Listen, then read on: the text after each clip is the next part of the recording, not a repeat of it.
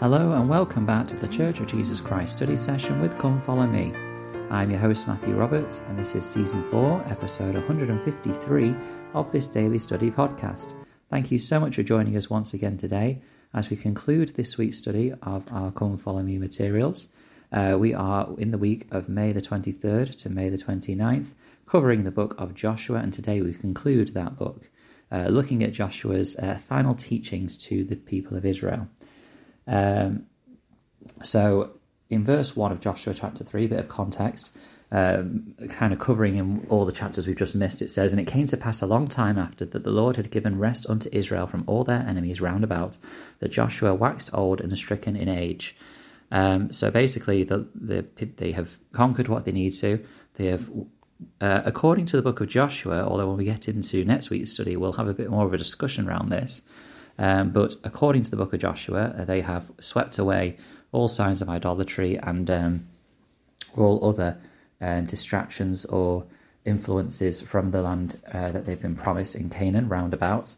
Um, and so Joshua calls the people together, knowing that he is stricken in age, uh, and is going to give them a final message. Now, um, there is a number of things in here, and we're not going to really going to be able to cover all the verses which are important messages to us today. However, uh, we will do what we can. In verse 6, uh, Joshua talks about, uh, or is talking about, how the Lord has helped them to drive out um, difficulties and hardships in the land because he has fought for them. Uh, and so now he tells them in verse 6 be, that, be ye therefore very courageous to keep and to do all that is written in the book of the law of Moses, that ye turn not aside there from the right hand nor to the left that ye might not ye might not come among these nations, these that remain among you, therefore make mention of the name of their gods, nor cause to swear by them, neither serve them nor bow yourselves unto them. So it is clear here that there is some other uh, influences round about, uh, and so they um, the, that Joshua then tells them that they need to avoid this um, because otherwise there will be consequences uh, to this. Um, in verse 13, he tells them of the consequences that will happen if they go into uh, those nations and stay in there and make marriages among them. He says in verse 13, Know for a certainty that the Lord your God will no more drive out any of these nations from before you, but they shall be snares and traps unto you, and scourges in your sides, and thorns in your eyes, until you perish from off this good land which the Lord God hath given you. So Joshua here is giving a warning that as the people, or if the people, um, move away from the covenants that they have made, uh, then again the the promised blessings will not come. Um, and, they, and he says in verse 16, Ye shall perish quickly from off the good land which he hath given unto you. And this idea that the Lord has given the, the people this land uh, is reinforced further as we go into Joshua chapter 24. Um, Joshua then gathers the tribes of Israel together and, and teaches them for the last time. Uh, and he reminds them of the good things that the Lord has done for them to Abraham, to Isaac, Jacob, and Esau, uh, to Moses, and to Aaron. He refers to all of these um, previous prophets and reminds them of the blessings that have come uh, as they have been obedient and as they have striven to keep the covenants and to be as close to the, to the Lord as they can be. He goes on uh, about uh, the Amorites and Balak, um, and in and then going over Jordan and coming into Jericho. Uh, the Lord has given them so many things, he reminds them. And in verse 13, he says, And I have given you a land for which ye did not labour, and cities which ye built not, and ye dwelt in them. Of the vineyards and olive yards which ye planted not, do ye planted not, do ye eat. So he reminds them that the very buildings, the very cities, the very food they eat um, was not done by them. It was done by others, but the Lord gave it to them, um, which I think is a great reminder to us. I mean, of course, some would argue, well, you know, we, we get our own money, we work for a living, we, we buy our houses and things like that, but we must remember that all good things come from the Lord. Um, and he has given us this this earth, this land, this opportunity to come to earth and to partake of the good things in life. Yes, there are bad things and difficult things as well, um, but the Lord has provided the conditions for us to be able to progress spiritually and succeed.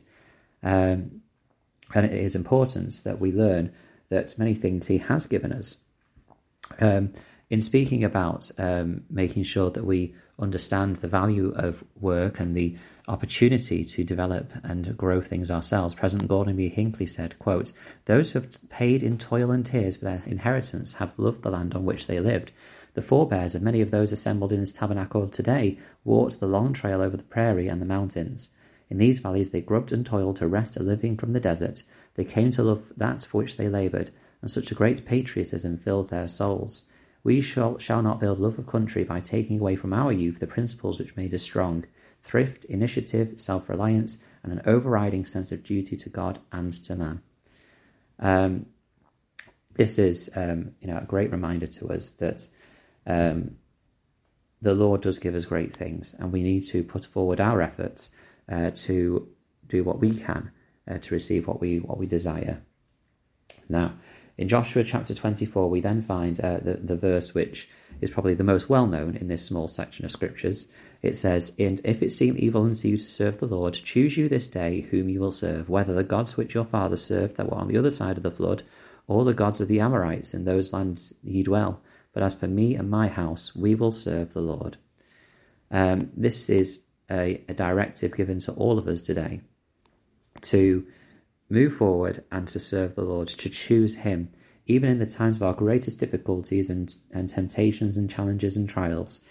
We must choose to serve the Lord because He will bring a portion of the Spirit into our lives. He will bless us for the greater our lives for the greater good, and He will move us forward. It may not be in the way that we expect, but we will be able to receive the things that will help us to become eventually like him.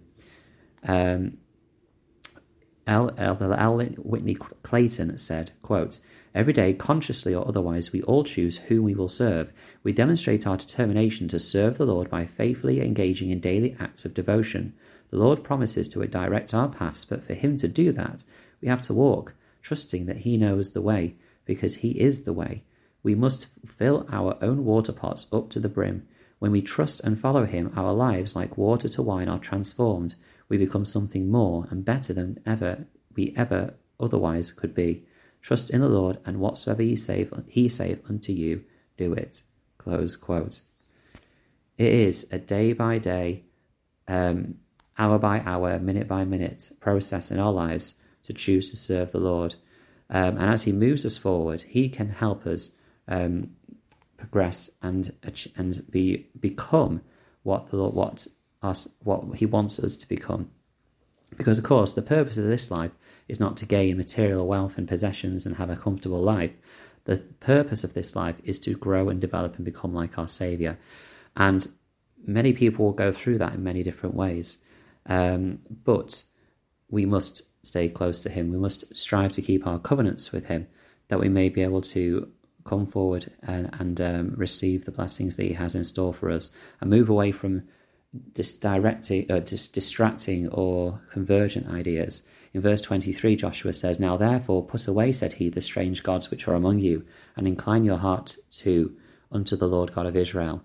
Um, we have to put things out of our lives uh, that will help us to stay uh, close to the Lord as well.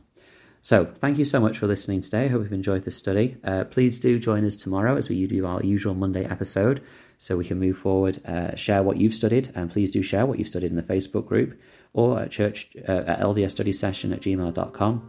Uh, and of course, uh, we will then continue into our next week's Come Follow Me studies next week on Tuesday. Thank you so much for your time, and until we meet again.